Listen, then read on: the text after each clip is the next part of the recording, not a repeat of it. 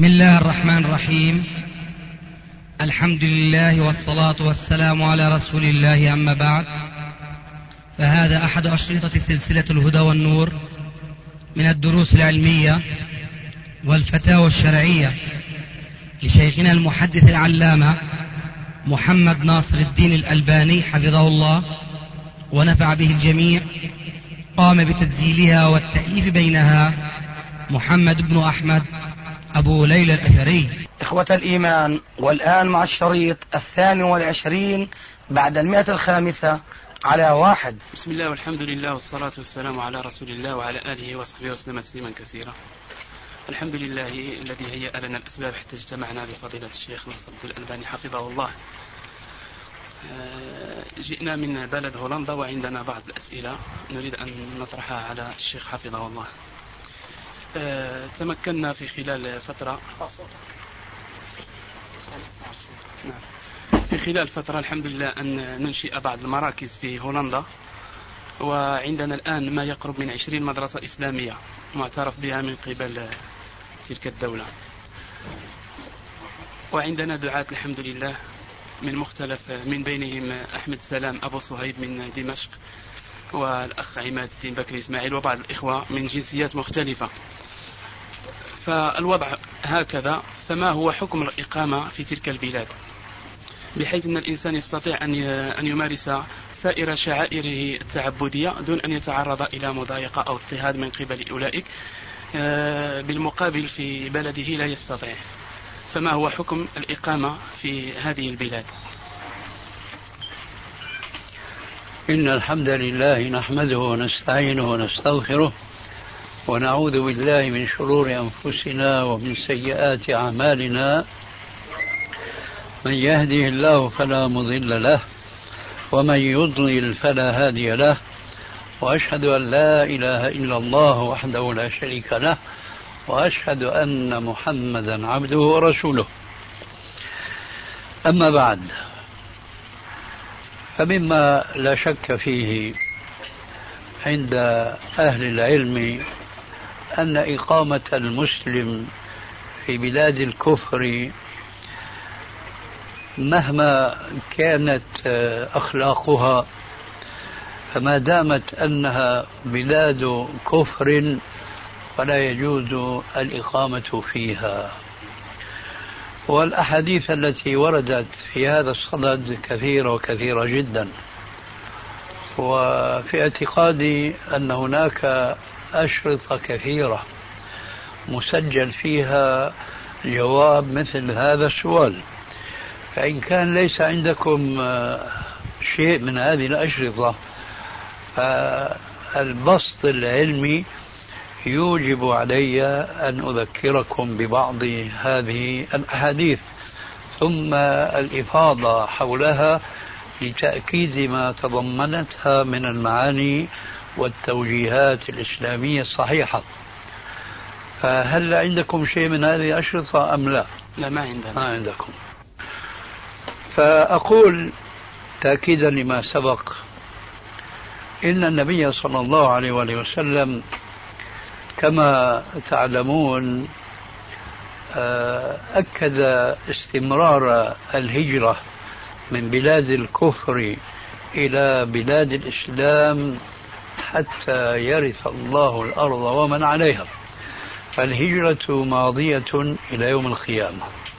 ولا أخفى على أحدكم إن شاء الله أن الهجرة التي يتحدث الرسول عليه الصلاة والسلام في هذا الحديث إنما المقصود منها هجرة المسلمين الذين يهديهم الله عز وجل وهم في بلاد الكفر أن يهاجروا منها إلى بلاد الإسلام. وليس العكس العكس منهي عنه في تلك الأحاديث التي أشرت إليها آنفا. منها قوله صلى الله عليه وآله وسلم أنا بريء من مسلم يقيم بين ظهراني المشركين. وعليكم السلام. كذلك قوله عليه الصلاة والسلام المسلم والمشرك لا تتراءى نارهما. المسلم والمشرك لا تتراءى نارهما. وهذا كناية عن أن المسلم لا يجوز أن يقارب في سكنه. في منزله في خيمته منزل المشرك أو خيمته. لأنكم تعلمون أن من عادة العرب أنهم كانوا يسكنون تحت الخيام وأنهم كانوا يوقدون النار أمامها. فكان الرسول عليه السلام عن وجوب ابتعاد المسلم في منزله عن منزل المشرك فقال لا تتراءى نارهما أي إذا أوقد كل من المسلم والمشرك النار أمام منزله أمام خيمته فلبعد المسافة بينهما لا يكاد يرى أحدهما نار الآخر. فإذا الحديث حينما يقول المسلم والمشرك لا تتراءى نارهما فهو كناية عن عدم المخالطة. وعن وجوب ابتعاد المسلم عن المشرك في سكنه في مخالطته. وأكد هذا المعنى قوله عليه الصلاة والسلام في الحديث الآخر ألا وهو قوله صلى الله عليه وآله وسلم من جامع المشرك فهو مثله. المقصود هنا في كلمة جامع أي المخالطة. ولأن الرجل يجامع زوجته فهو يخالطها أشد ما يمكن من المخالطة. لكن أصل الكلمة تفيد مطلق المخالطة والمجامعة. ولذلك فلما قال عليه الصلاة والسلام المشرك المسلم والمشرك آه، من جامع المشرك فهو مثله أي من خالطه. والسر في نهي عليه الصلاة والسلام عن مساكنة المسلم للمشرك جاء في المثل المشهور في بعض البلاد ألا وهو قوله الطبع سراق الطبع سراق. وهذا بلا شك مما قعده وأسس هذا المعنى إنما هو نبينا صلوات الله وسلامه عليه في بعض الأحاديث الصحيحة التي وردت عنه. من أشهر هذه الأحاديث ومن صحاحها قوله عليه الصلاة والسلام الجليس الصالح مثل الجليس الصالح كمثل بائع المسك إما أن يحذيك أي يعطيك مجانا وإما أن تشتري منه وإما أن آه، تشم منه رائحة طيبة. وهذا معناه أن النبي صلى الله عليه وسلم يؤكد استفادة المسلم من مجالسة المسلم الصالح ولا بد. ويضرب على ذلك مثلا بائع المسك. فهو إما يعطيك مجانا وهذا أكبر فائدة. وإما أن تشتري منه بدراهمك وفلوسك وهذه فائدة تلي تلك. وإما على الأقل أن تشم منه رائحة طيبة. أما مثل الجليس السوء فهو كالحداد. إما أن يحرق ثيابك وإما أن تشم منه رائحة كريهة. فإذا أنت أيها المسلم لا تخلو من مخالطة الصالح من الاستفادة منه بوجه من وجوه تلك الاستفادات التي ذكرها الرسول عليه السلام كما أنك لا تنجو من أن تتضرر من مخالطتك للجليس الطالح ومثاله الحداد إما أن يحرق ثيابك وإما أن تشم منه رائحة كريهة. من هنا جاءت الأحاديث تأمر بمصاحبة المسلم للمسلم.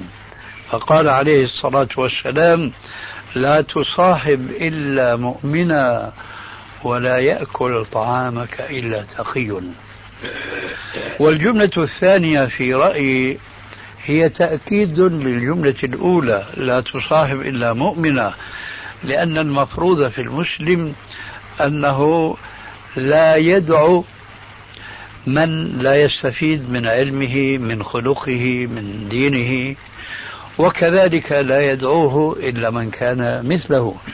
فقوله عليه السلام في الجملة الثانية ولا يأكل طعامك إلا تقي تأكيد لمعنى الجملة الأولى. أي لا تدعو إلى ذلك إلا من كان تقيا مؤمنا. هذا الحديث أيضا يؤكد المعاني التي تجمعت في الأحاديث السابقة. ثم يأتي حديث آخر من الأحاديث الصحيحة لتؤكد عمليا تأثير المجتمع الفاسد على الإنسان. ذلك هو قوله عليه الصلاة والسلام في الحديث الذي أخرجه الشيخان في صحيحيهما من حديث أبي هريرة رضي الله تعالى عنه. قال قال رسول الله صلى الله عليه وآله وسلم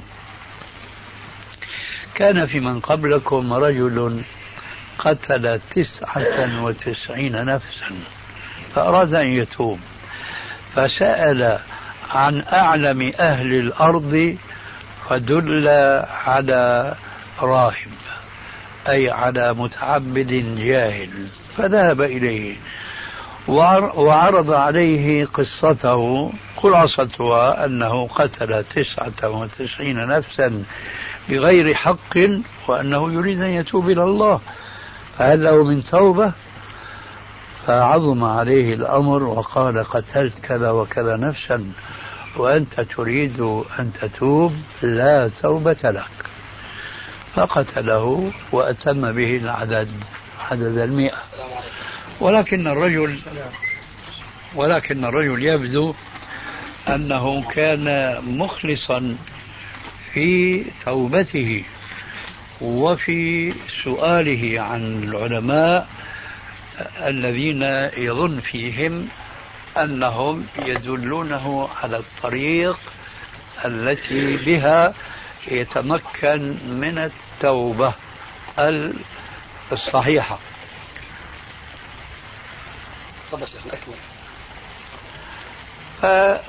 فأخيرا وهو يسأل عن أعلم أهل الأرض فدل على عالم فأتاه. وقال له إني قتلت تسعة وتس... إني قتلت مئة نفس بغير حق. فهل لي من توبة؟ قال ومن يحول بينك وبين التوبة ولكنك بأرض سوء وهنا الشاهد. ولكنك بأرض سوء فاخرج منها إلى القرية الفلانية التي أهلها صالحون. فانطلق الرجل من القرية الفاسد أهلها إلى القرية التي دل عليها. وهذا يؤكد بأنه كان مخلصا في سؤاله عمن يدله على سبيل التوبة. فانطلق يمشي. يقول الرسول صلى الله عليه وسلم فجاءه الموت وهو في الطريق. فتنازعته ملائكة الرحمة وملائكة العذاب. كل يدعي أنه من حقه أن يقبض روحه. والأمر واضح ما يحتاج إلى شرح. فأرسل الله عز وجل إليهم ملكا ليحكم بينهم. فقال قيسوا ما بينه وبين كل من القريتين فإلى أيهما كان أقرب فألحقوه بأهلها. فكان أقرب إلى القرية الصالح أهلها بمقدار شبر هي ميلة الإنسان في أثناء سيره لأن الإنسان لا يمشي هكذا وإنما يمشي هكذا.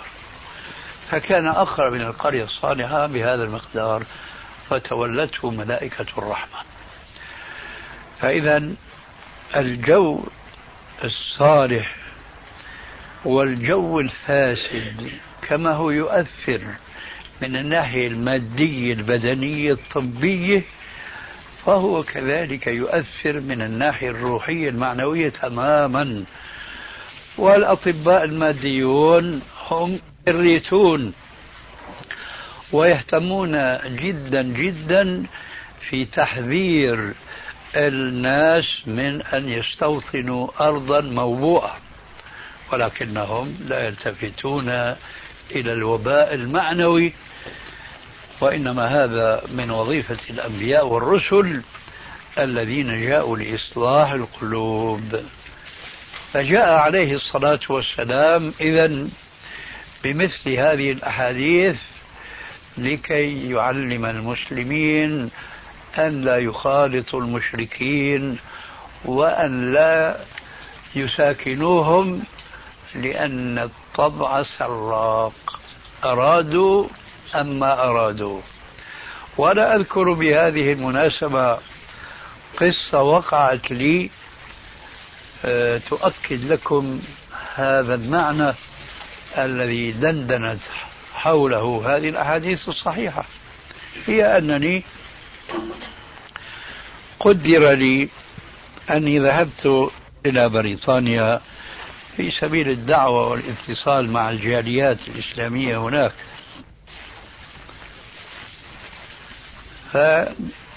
فدللت على داعية في بلدة تبعد عن لندن نحو 120 كيلومتر. وكان الشخص الذي يممنا شطرنا إليه آه، رجلا مسلما من جماعة الشيخ المودودي رحمه الله. وكان الوقت يومئذ شهر رمضان فجاء وقت الإفطار فجلسنا على مثل هذه السفرة المتواضعة نفطر. رأيت الرجل يجمع بين نقيضين من حيث المظهر فهو ملتحي وهذا نادرا ما نراه في بلاد الإسلام فضلا عن بلاد الكفر والطغيان. لكنه بالإضافة إلى ذلك هو إذا صح التعبير فما رأيك متأجرف بالجرافيت عقدة تعرفونها.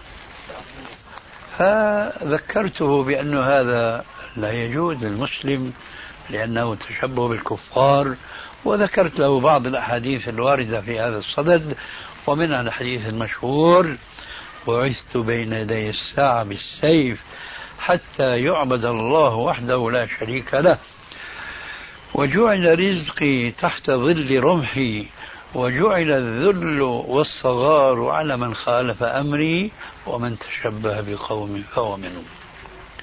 ومما يدل على أن صاحبنا هذا رجل طيب كذاك الذي سأل عن أعلم أهل الأرض ليدلوه على التوبة. مجرد أن قال له العالم إنك بأرض سوء فاخرج منها انطلق سريعا إلى الأرض الصالح أهلها. وهكذا هذا الرجل تجاوب معي فورا فحل العقدة ورماها أرضا. وهو يأكل يفطر. ما أجلها كما يفعل بعض الناس. ولكن ما كادت الفرحة تحل في القلب إلا أتبعها بترحة. ذلك لأنه علل فعلته تلك. أي وضع الجرافيت من أجل ماذا؟ قال هنا البريطانيون ينظرون نظرة خاصة إلى إخواننا الفلسطينيين الذين من عادتهم أن يفكوا الزر هكذا ولا يعقدون الجرافيت على عنقهم. فالبريطانيون ينظرون إلى الفلسطينيين معروف العداء الموجود بينهم. نظرة احتقار وعدم اكتراث وإلى آخره. تفهمون هذا التعليل ما أسوأه؟ فأنا صرحته. قلت له بارك الله فيك ليتك سكت. لأن معنى هذا الكلام أنك تهتم برأي هؤلاء الكفار وببغضهم لإخواننا الفلسطينيين المسلمين ونظرتهم الشائنة إليهم فأنت لا تريد أن تلحق بهم بهذه النظرة. إذا ما ربطت العقدة فيظنونك فلسطينيا. فماذا يصيبك إن ظنك مسلما فلسطينيا؟ الشاهد من هذه القصة أن هذا الرجل الفاضل المتجاوب مع السنة فورا تأثر بعيشه في ذلك المحيط البريطاني. فعلل وضعه للعقدة وتشبهه بالكفار حتى لا ينسب إلى المسلمين. شايف؟ فإذا التشبه فيه آه، رباط بين المتشبه والمتشبه به والمخالطة والمجامعة هي بلا شك تؤكد هذا الرباط إما بصورة خفية كما فعل هذا الإنسان أو بصورة جلية. لهذا نحن دائما وأبدا ننصح إخواننا الذين آه، مضى على بعضهم زمن حرفوا معنى الهجرة فسموا أمريكا مهجرا. وهذا قلب الحقائق الشرعية. لأني قلت لكم أن الهجرة إنما تشرع من بلاد الكفر إلى بلاد الإسلام. فكيف بهؤلاء الذين يهاجرون من بلاد الإسلام إلى بلاد الكفر ويسمون تلك البلاد بالمهجر؟ ننصح هؤلاء دائما وأبدا بالتعجيل بالعودة إلى بلادهم. وبعضهم يقولون وقولهم له وجه ولكن ليس كل الوجه. يقولون نحن هنا يعني أحرار في كما أنت أشرت آنفا يعني. وهذا معروف من النظم الأوروبية أنهم لا يتدخلون بين العبادات والأديان وإلى آخره ما لم يتقرب المتدين للعمل السياسي الذي يناقض منهجهم أو نظامهم.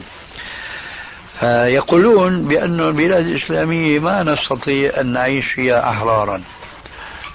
أقول لهم أنتم مخطئون جدا. إذا أردتم أن تعيشوا في أي بلد إسلامي لا تتدخلون بالسياسة التي تخالف سياسة البلد فلا أحد يقول لكم لا تصلوا ولا تقيموا الصلاة ولا تحجوا ولا ولا إلى آخره. إلا في بعض البلاد المغرقة في الضلال. لكن لا يصح إطلاق هذا الكلام على كل بلاد الإسلام. هذا من جهة. ومن جهة أخرى أن الذين يهاجرون من بلاد الإسلام إلى بلاد الكفر والطغيان نظرتهم قاصرة جدا جدا بحيث يصدق عليهم المثل العربي القديم الذي يقول فلان لا ينظر إلى أبعد من أربة أرنبة أنفه. يعني من هنا إلى هنا فقط. المفروض في المسلم أن ينظر إلى المدى البعيد والبعيد جدا. فإذا كان المسلم يهرب من بلاد الإسلام لأن فيها شيء من الكفر ونقولها صراحة أو من الطغيان فيذهب إلى بلاد أخرى. فإذا كان هنا لا يستطيع أن يقيم دولة الإسلام. فهل يستطيع أن يقيمها هناك؟ لا يستطيع. لأنه مثل ما بيقول مثل السوري كل شيء بس ناحي الجيب لا تقرب. آه. فإذا أردت أن تقيم دولة مسلمة في فرنسا في بريطانيا في ألمانيا في أمريكا ستحتاج إلى قرون قرون كثيرة جدا جدا. أما وأنت في بلاد الإسلام قد تحتاج إلى ربع قرن نصف قرن قرن من الزمان ما في مانع. ولكن على كل حال إقامة الدولة المسلمة والمنهج الإسلامي والمجتمع الإسلامي في هذه البلاد الأصيلة في الإسلام أسهل بكثير بكثير من إقامتها هنا. ولكن هل هؤلاء الذين يسافرون إلى بلاد الكفر قد وضعوا نصب أعينهم أن يقيموا دولة الإسلام هناك؟ لو أنهم فكروا في هذا قليلا لما سافر منهم من بلد إسلامي إلى بلد كافر إطلاقا. لهذا أنا أقول إنه لا يجوز للمسلم أن يسافر من بلد إسلامي إلى بلد كافر مهما كانت الحرية الدينية هناك لأنك تصور عاش المسلمون قرن من الزمان هناك وماذا بعد ذلك؟ وماذا بعد ذلك؟ أنا أقول شيئا وهذا من الإنصاف في الموضوع وعدم المبالغة إفراطا أو تفريطا. ممكن لو أن هؤلاء المسلمين الذين يقطنون في بعض البلاد الأوروبية الكافرة كانوا نخبة من علماء المسلمين وصالحيهم. ويتكتلون بحيث يشكلون بلدة إسلامية نموذجية. ويسمح نظام الكافر هناك بإقامة مثل هذا البلد فيستمرون في نشر الدعوة حولهم بالتي أحسن. كما بدأ النبي صلى الله عليه وآله وسلم فيمكن أن يقال بجواز هذا الفعل. ولكن لا أزال أقول إن هذا العمل الذي يراد إقامته هناك إقامته في بلاد الإسلام أيسر وأقرب وصولا إلى الهدف المنشود والآن نقف هنا لنمضي في الإجابة على الأسئلة الأخرى لأننا نقول درس وضرس ما يجتمعان. جزاك الله خير. جوابك كان في غاية الوضوح لكن هناك بعض الاستفسارات نريد أن نستفسرها منكم. جزاك الله خير. وهو قلنا بأن هناك مدارس إسلامية وهذا لا يستطيع لا تستطيع دولة من الدول الموجودة الآن أن تعطينا مدرسة إسلامية. آه، حتى المواد الهولندية آه، تخضع تحت آه، رقابة بعض الإخوة التي الذين بواسطتهم يمكن لنا أن نطهر موادهم من أفكار أفكارهم المسمومة كالشيخ أحمد سلام والشيخ عماد الدين بكر إسماعيل وغيرهم. فأمر آخر كذلك أن بعض الإخوة الذين يوجدون هناك في هولندا مضطهدين من قبل يعني بلدانهم وكذا. فهل هذه يعني مسوغات آه، يمكن بواسطتها أن نجد لهم متسعا أو مخرجا آه، للإقامة هناك في تلك البلاد. كلامك له شعبتان. الشعبة الأولى سأستوضحها منك. الشعبة الأخرى الجواب فيها واضح لأنه إن كان هناك بعض الإخوان يعني الدولة التي كانوا يعيشون تحت حكمها لها مواقف عدائية تجاههم فأرض الله واسعة فيستطيعون أن يعيشوا في بلاد أخرى إسلامية. ولذلك فلا نجد لهم عذرا في البقاء في تلك البلاد وقد عرف عرفت حكم الشرع في البقاء فيها. أما الوجهة الأخرى أو الشعب الأخرى وهي الأولى في كلامك فأنا ما وضح لي فأرجو التوضيح. نعم في أعطيك يعني بشيء من التفصيل. في تقريبا عام 1986 أو 1987 بدأت فكرة إنشاء المدارس الإسلامية الابتدائية بالنسبة للأطفال. وعلى ضوئها ممكن الحصول على مدارس ثانوية. فهم يعني شرطوا بعض الشروط يعني أن يكون عدد الطلاب يعني أكثر من 56 وأن نوجد يعني المدرس الخاص بالدروس الدينية. أما بالنسبة للدروس العربية دروس اللغة العربية فهو يكون يعني مؤهل وقد مر يعني في تخرج من مدرسة لإعداد المعلمين. والحمد لله بدأت هذه الفكرة بدأت أول مدرسة مدرسة طارق بن زياد في مدينة إيندهوفن وبدأت بعد المدارس الأخرى فوصل عددها الآن إلى 20 مدرسة إسلامية. والهولنديون ما عندهم أدنى دخل في هذه المدرسة إلا أنهم يعني آه، يصرفون عليها 100% لكن الإشراف الإداري هو من قبل إخواننا السلفيين. ف آه، تعرض علينا بعض المسائل وقبل يعني آه، ما يبت فيها لازم يعرفوا يعني حكم الشرع فيها. ويتقبلون أي فكرة لدرجة أن المدرسة التي تدرس في روض الأطفال وهي على كفرها. نقول لها لازم يعني تلتزم يعني مثلا ب الله. باللباس الشرعي حتى لا يتأذى يعني مثلا البنات. منك عندما يرونك دائما أنت عارية أو تقولي لهم انزعوا الحجاب كما هو الواقع في فرنسا. والحمد لله وجدنا عدد كبير من الهولنديات. وبعضهم أسلمنا وبعضهم لا زال, لا زال على كفرهم. يعني يلتزمون بشروط شروط المدارس الإسلامية. وكما قلت أنه في, في, في البلاد الأخرى في المجتمعات الإسلامية لا يمكن أن نوجد مدرسة بهذا الشكل. والأمر الآخر لا يمكن يعني هناك أن تكون دروس علمية أو دروس منهجية. هل يعني من مسوغ يعني في هذا؟ في هذا الكلام. كأني أفهم من كلامك أن يعني المناهج التي تدرسونها في هذه المدارس. أنتم آه، يعني أحرار فيها أكثر مما لو كانت هذه المدارس في البلاد الإسلامية. وهو كذلك. هكذا تقصد؟ وهو كذلك. والمنهج الذي عندنا هو منهج المدارس الإعدادية في السعودية. طيب. فهنا يأتي ما قلته آنفا بالنسبة لأولئك الأفراد الذين آه، كانوا يعيشون تحت حكم أو نظام معين آه، اتخذ هذا النظام ضدهم موقفا عدائيا.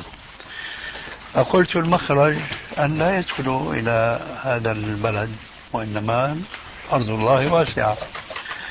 ألا يمكن أن يقال نفس الكلام أن مثل هذه المدارس يمكن إنشاؤها في بلاد إسلامية أخرى وأن لا يدخلها نظام كافر مطلقا.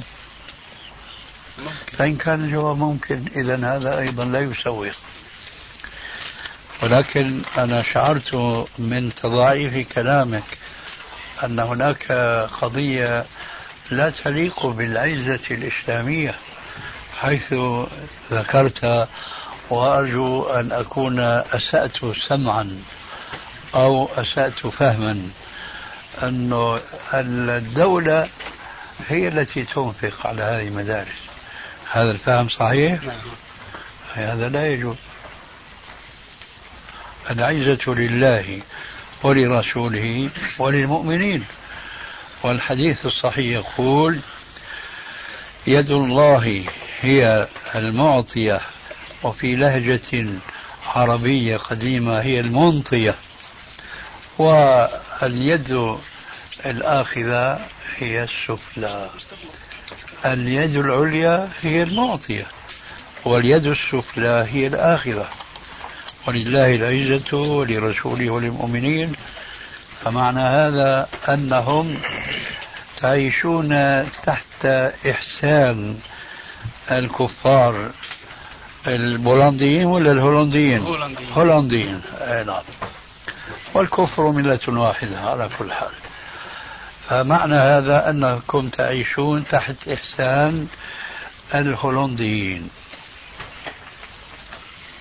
طيب. مثل هؤلاء كمثل ولا مؤاخذة قد تكون الأرض مسكونة. مثل الذين يعيشون من إخواننا الفلسطينيين على صدقات مين؟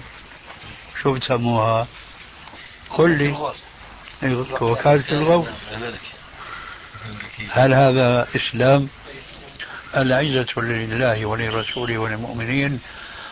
ولذلك فما أرى في كل ما ذكرت ما يصور إسلاميا البقاء في تلك البلاد ولو كانت فيها هذه المحسنات التي ذكرتها.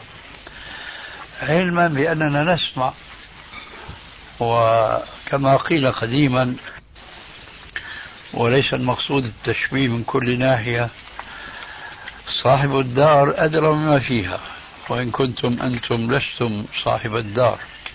وأهل مكة أدرى بشعابها وإن كنتم تسكنون في بلد يعادي بلاد مكة وهكذا. لكن المقصود هو جانب من هذا المثل. فأنتم تعرفون هل هذا الذي نسمعه بأن هذه البلاد بولندا وهولندا هي من أفسق بلاد الدنيا؟ صحيح هذا؟ نعم صحيح. سبحان الله. فكيف إذا يمكن أهلا؟ انتقلت العدوى كذلك إلى البلاد الأخرى إلى البلاد لكن ليست بهذه النسبة. لا يزال في المسلمين خير مهما انحطوا ومهما تدنوا أهلا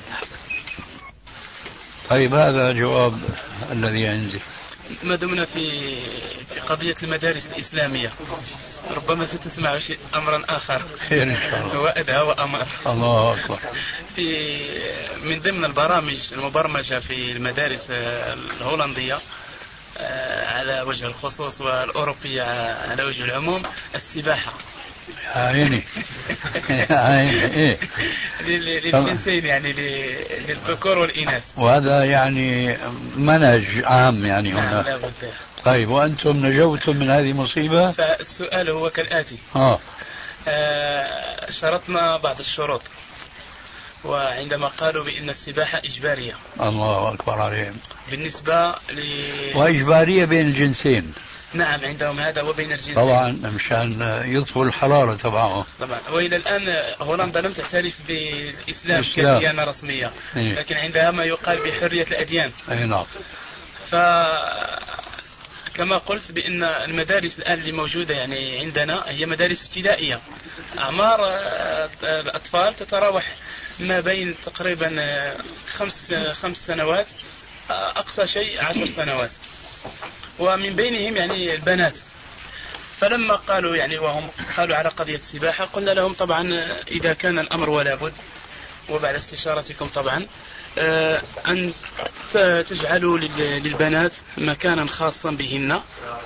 آه، بإشراف مدرسة هولندية.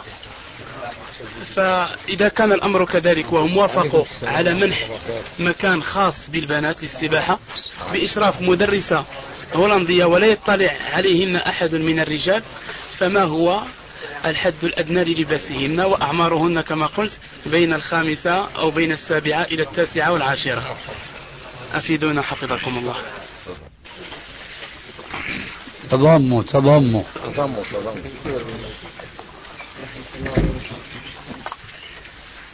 الله يوسع عليك يا أبا الحارث. أريد أن أفهم من باب الاطلاع والمعرفة. آه، هل تنازلوا لكم عن شيء فيما يتعلق بلباس هذه الفتيات التي أعمارهن ما بين الخامسة والعاشرة؟ الأخ محمود مشرف على مدرسته في أمستردام وممكن يوضح أكثر. تفضل. بسم الله الحمد لله والصلاة والسلام على رسول الله. هي المدرسة الحكومة الهولندية تسمح بإنشاء مدارس سواء كانت مدارس نصرانية أو مدارس آه، إسلامية إلى غيرها. وهناك المدارس العامة عموما لكن هذه تسمى مدارس خاصة.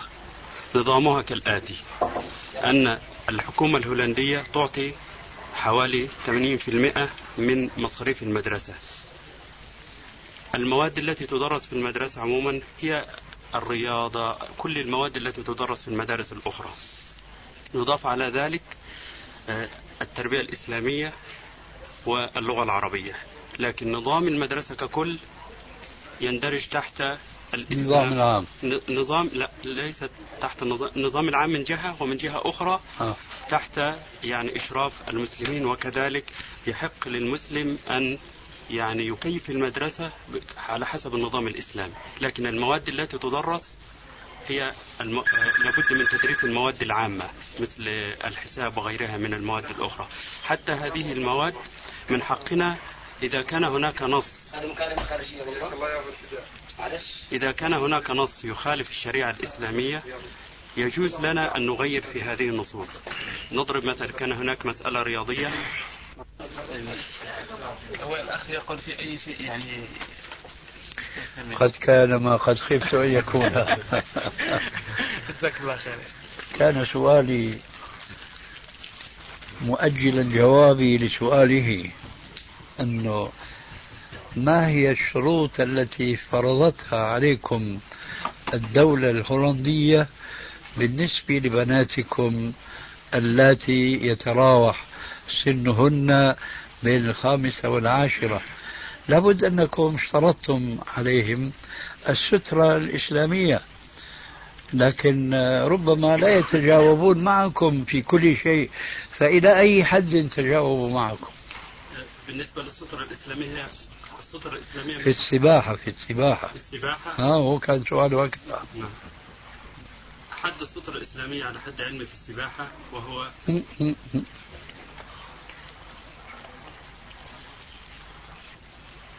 ليس هذا السؤال. السؤال إلى ماذا وافقوا معكم النظام الهولندي؟ في الحقيقة النظام الهولندي يعطي الحرية في ذلك. لكن القضية بتكون بين المدرسة وبين حمام السباحة نفسه. فحمام السباحة يفرض بعض الشروط حتى يا أخي نحن في حمام السباحة. هو كان سؤاله في هذا. في السباحة البنات اللي بدهم يسبحوا في هذا المسبح نعم. ما هو اللباس الذي تطلبه الحكومة الهولندية بالنسبة لبناتكم؟ هو هو مثل يعني اللباس في سائر يعني إيه، ما هو؟ الحمامات يعني عادي. يعني إحنا شرطنا شرط الشورت يعني. الشورت هذا. مم. لباس يعني متفسخ يعني ما زي الألبسة العادية أعرف هذا لكن لابد أنتم طلبتم أن يسمحوا بشيء زايد يتناسب مع الشريعة الإسلامية. نعم. طيب فهل وافقوكم على شيء؟ وافقوا ولكن إحنا الآن هذه مسألة نريد أن نعرضها عليكم. أنا عارف يا أخي بس أفهمني على ماذا وافقوا. وافقوا على على قضية اللباس لكن الحد الأدنى له هو الذي نريد أن نسمعه من فضيلتكم حتى نبلغه لإخواننا. وافقوا أن يعطوا مسبحا خاصا. يعني في اللباس يا أخي بارك الله فيك. النور يلبسون للركبة لا لازم يلبسوا يلبسوا تنورة إلى الركبة. لكن إحنا الآن نريد نستشير يعني هل يا هذا أخي بارك الله فيك. تكرر سؤالك. أنا عارف سؤالك. نعم. وأنا ضامن في نفسي وضامر أن أجيبك. لكن أنا أريد أن أفهم هل تسامحوا معكم في شيء فيما آه، تلبسون البنات ولا ما تسامحوا إلا الشرط لا هم قالوا لنا جيبوا يعني مثلا حكم الشرع في هذا أوه. ونحن على أتم الاستعداد هذا-. هذا الجواب نعم. إذا ما جرى كلام حول هذه الحدود لا ما جرى هذه أول يعني تجربة من طيب. نوعها آه، أولا آه، لعلكم جميعا تعلمون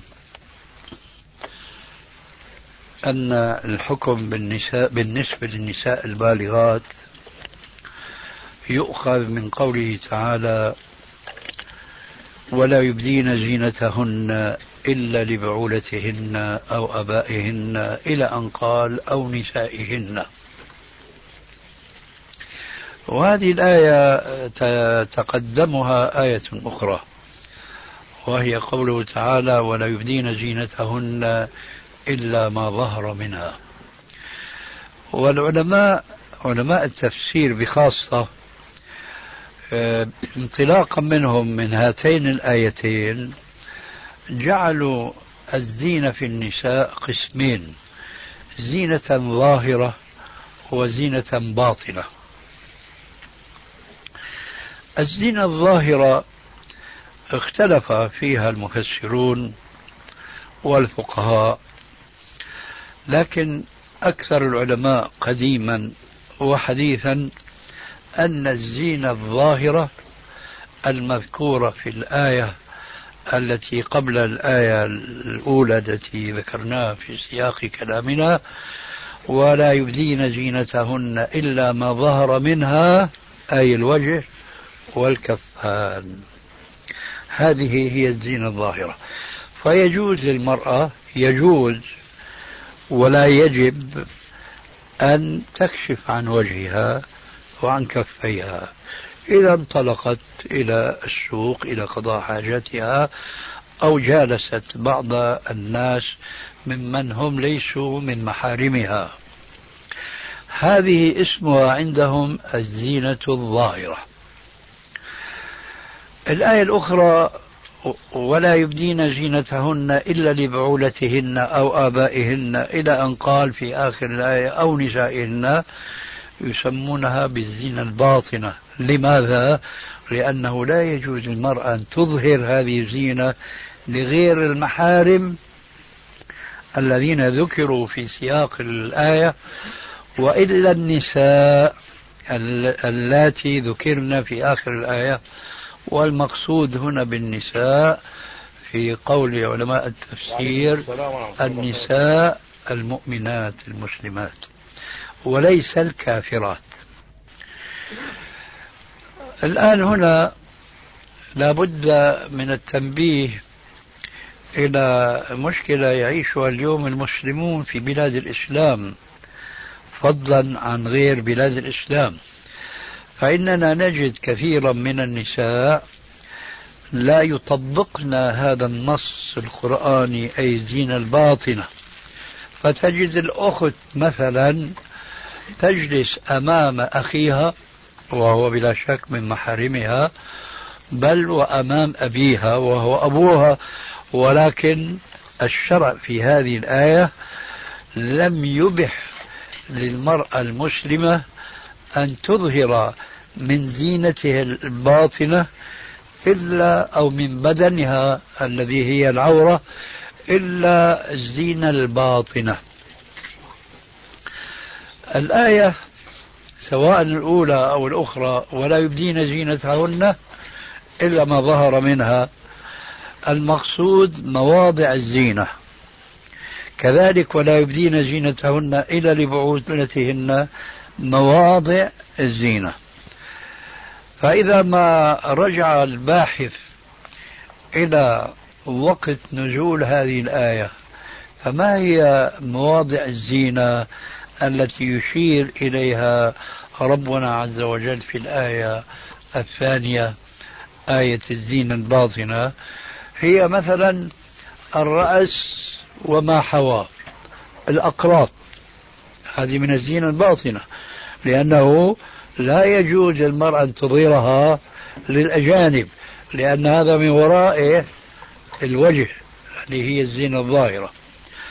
فالأقراط كذلك العقد كذلك الدمرج الذي هو في العضد مكان السوار.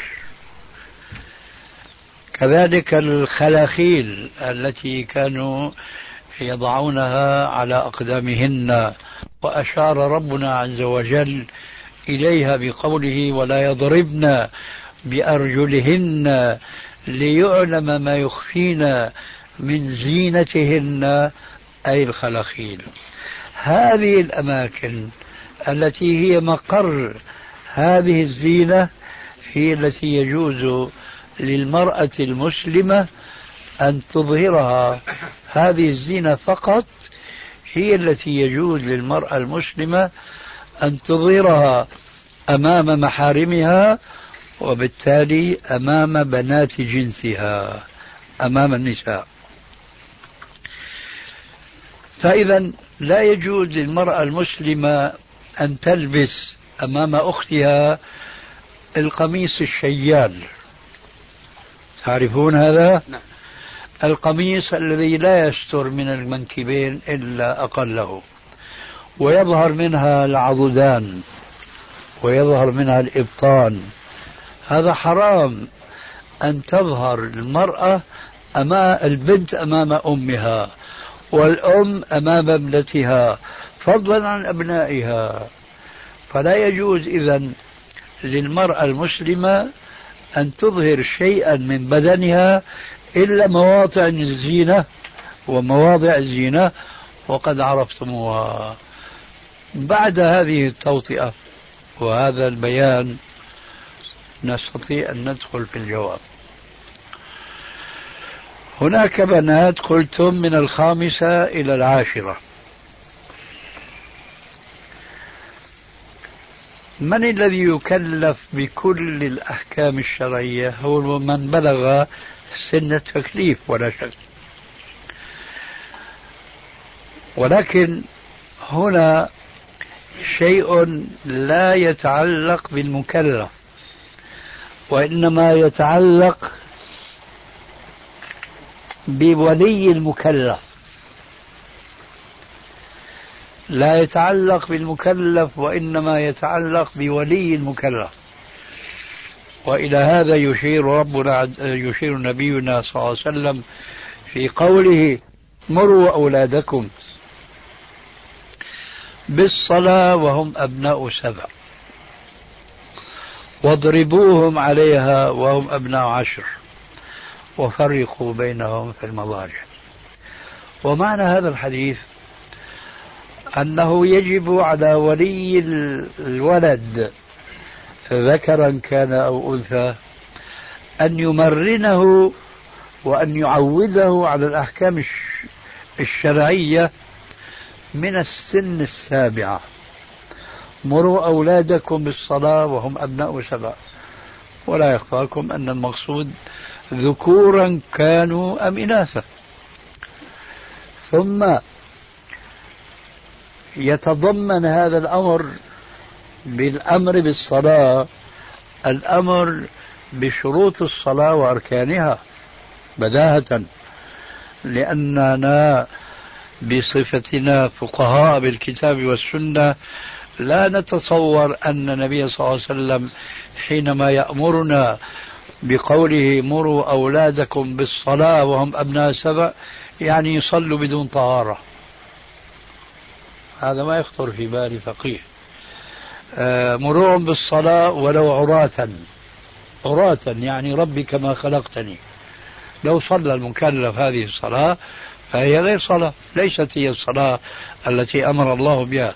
إذا نفهم من مجرد هذا الأمر النبوي كلاما واسعا جدا وهذا كما جاء في شمائله عليه السلام أو خصوصياته بالأصح من جوامع كلمه فحينما قال مروا أولادكم بالصلاة أي بالصلاة وشروطها وأركانها وواجباتها وكل ما يتعلق بهيئاتها.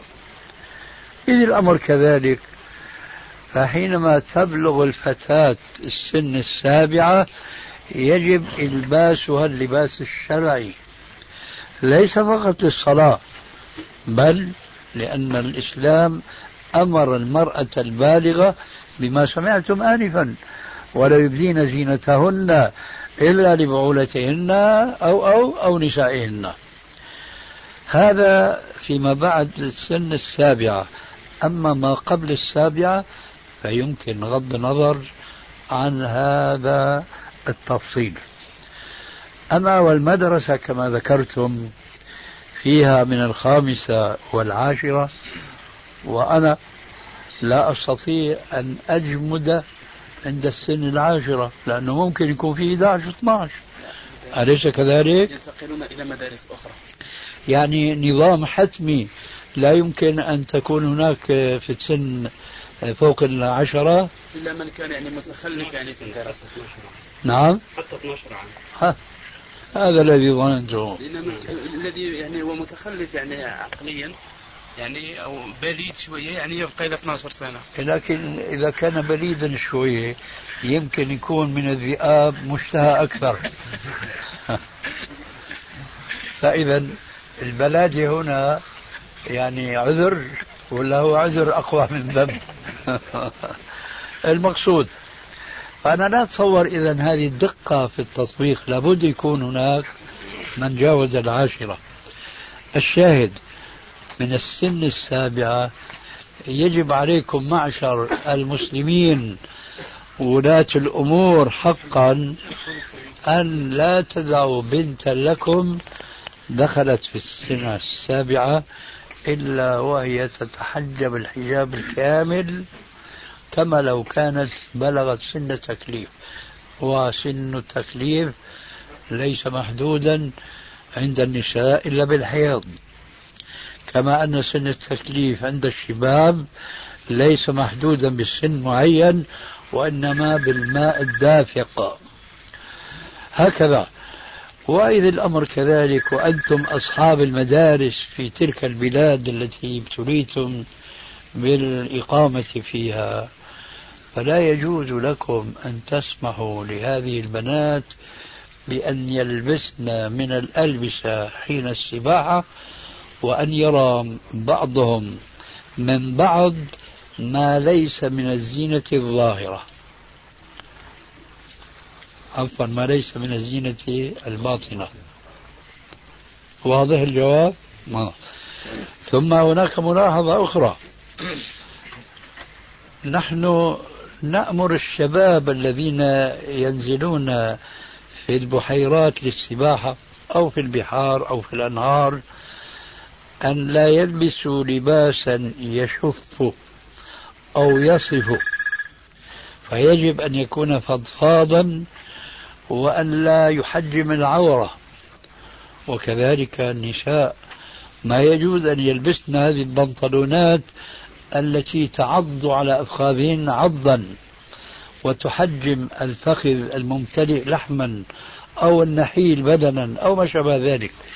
هذه أشياء يجب أن تراعى لمن يريد أن يتقي الله عز وجل وأن يكون سالكا الصراط المستقيم. فإذا الأمر ليس فيه مجال للترخص إطلاقا. حتى لو طبقت هذه أنا أريد أن ألفت نظركم إلى شيء هناك في بعض الأمثال أن للجدر آذان. تسمعون هذا الكلام؟ آه. الآن للجدر عيون. الآن للجدر عيون.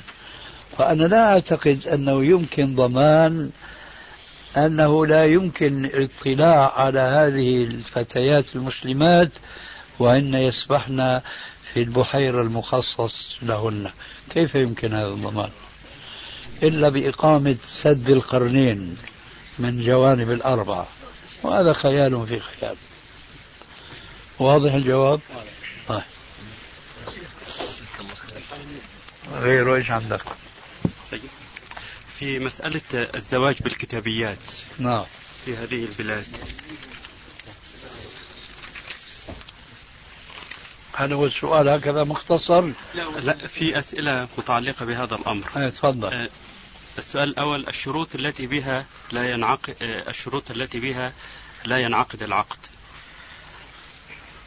آه، الشروط التي ينعقد. التي ينعقد بها العقد إذا عرفت نعم. الإيجاب عرفت السلب. نعم. أما إذا عرفت السلبيات وهي لا يمكن حصرها. فما عرفت الإيجابيات؟ نعم. آه، من ضمن الأشياء يريد رجل أن آه، يعقد له عقد وهو يعيش مع امرأة من أهل الكتاب ويرتكب مع جريمة الزنا. أو لا يصلي لا يصلي أو يتأخر أو يتعاطى المحرمات وغيرها من الأمور. ثم يتوب إلى الله عز وجل. يقول ذلك ويريد أن يتزوج بها. فهل يجوز يحل له أن يتزوج بها؟ وإن كان يحل ما هو الواجب عليه حتى يباح له الزواج بهذه الكتابية؟ أظنك أصبت بآفة القفز. لماذا لم تبقى عند سؤالك الأول؟ هل يجوز للمسلم اليوم أن يتزوج الكتابية؟ بعد ذلك إن فتح لك الطريق لتقفز قفزة الغزال وتسأل عن ذلك الفاسق الذي كان يعيش مع الكافرة هذه عيشة ال ال شو يسموهم الأخدان الأخدان. أي نعم. بعد ذلك يأتي ذاك السؤال. لكني أظنك أنك سوف لا تحتاج وستستريح من توجيه مثل ذاك السؤال. إذا ما عرفت جوابي على السؤال الذي عدلت عنه. أنا ألفت النظر قبل كل شيء إلى الآية التي هي مرجع العلماء المسلمين الذين يقولون وحقا يقولون بأنه يجوز للمسلم أن يتزوج بالكتابية. هم كما لما يقولون هذه الكلمة هم لا يريدون إطلاقها ومطلقها وإنما يعنون المعنى الإجمالي إخوة الإيمان تتمة الكلام في الشريط التالي. وإنما يعنون المعنى الإجمالي